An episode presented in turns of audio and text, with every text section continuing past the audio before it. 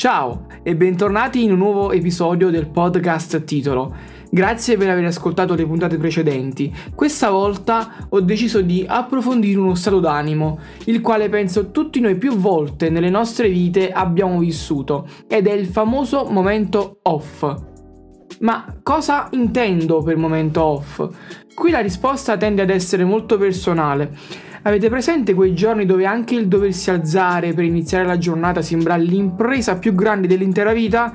Beh, questi sono i classici lunedì mattina e non rientrano affatto nel momento off.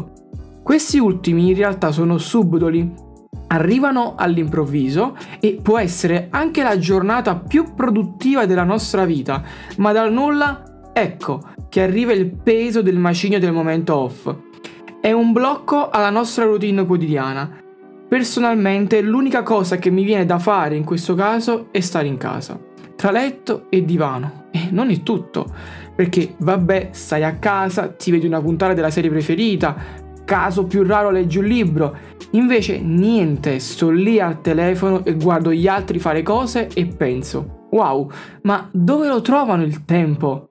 E lì dovrei rispondermi, e certo, mica stanno come te a contemplare il nulla. Ed ecco che inizio un tour mentale di tutto quello che dovrei fare per dare una scossa alla mia routine, ma il tutto si riduce solo ad altro tempo perso nel navigare tra i vari social.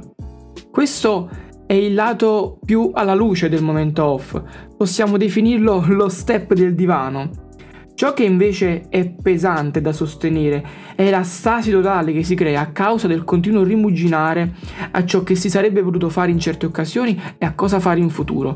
La mente va in un loop e io per liberarmene decido subito di mettermi a fare qualcosa di concreto o semplicemente uscire per staccare da questo mood che oltre ad affossarmi fisicamente su un divano, se protratto per un tempo più lungo incatena la mente escludendomi da ciò che mi circonda, sviluppando così un senso di inappropriatezza e inadeguatezza verso la, la società, dove tutti hanno apparentemente una via maestra da seguire, mentre io barcollo nel buio. Il momento off è vigliacco, perché aumenta in modo esponenziale le nostre debolezze, destabilizzandoci verso una lenta sostituzione della nostra visione reale della vita, con un rapporto per noi al negativo con le vite degli altri. Ma perché accade questo? Una parte della motivazione può derivare dagli input eccessivi che ci vengono posti dall'esterno e quindi noi tendiamo ad essere sopraffatti e andiamo in una modalità di protezione che in realtà non fa altro che distruggerci, sminuendo tutto ciò che siamo e che abbiamo fatto.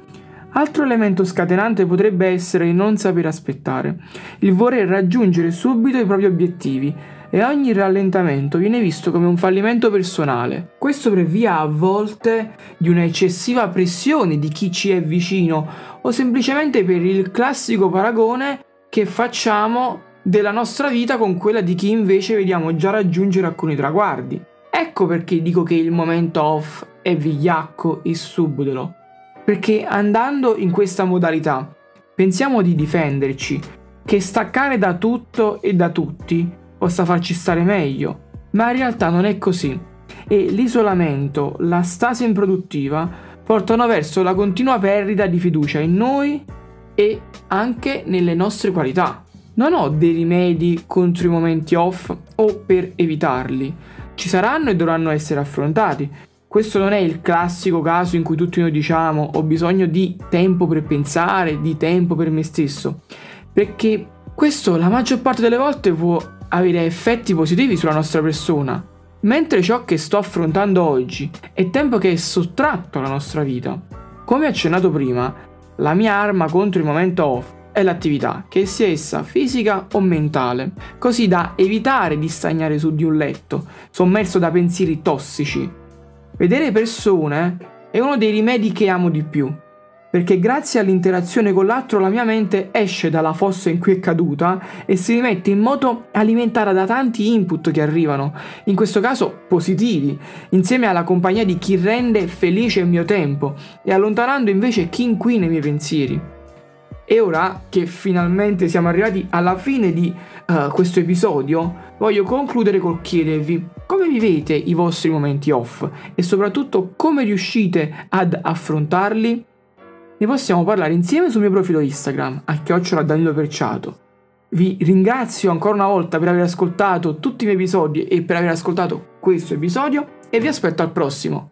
Ciao!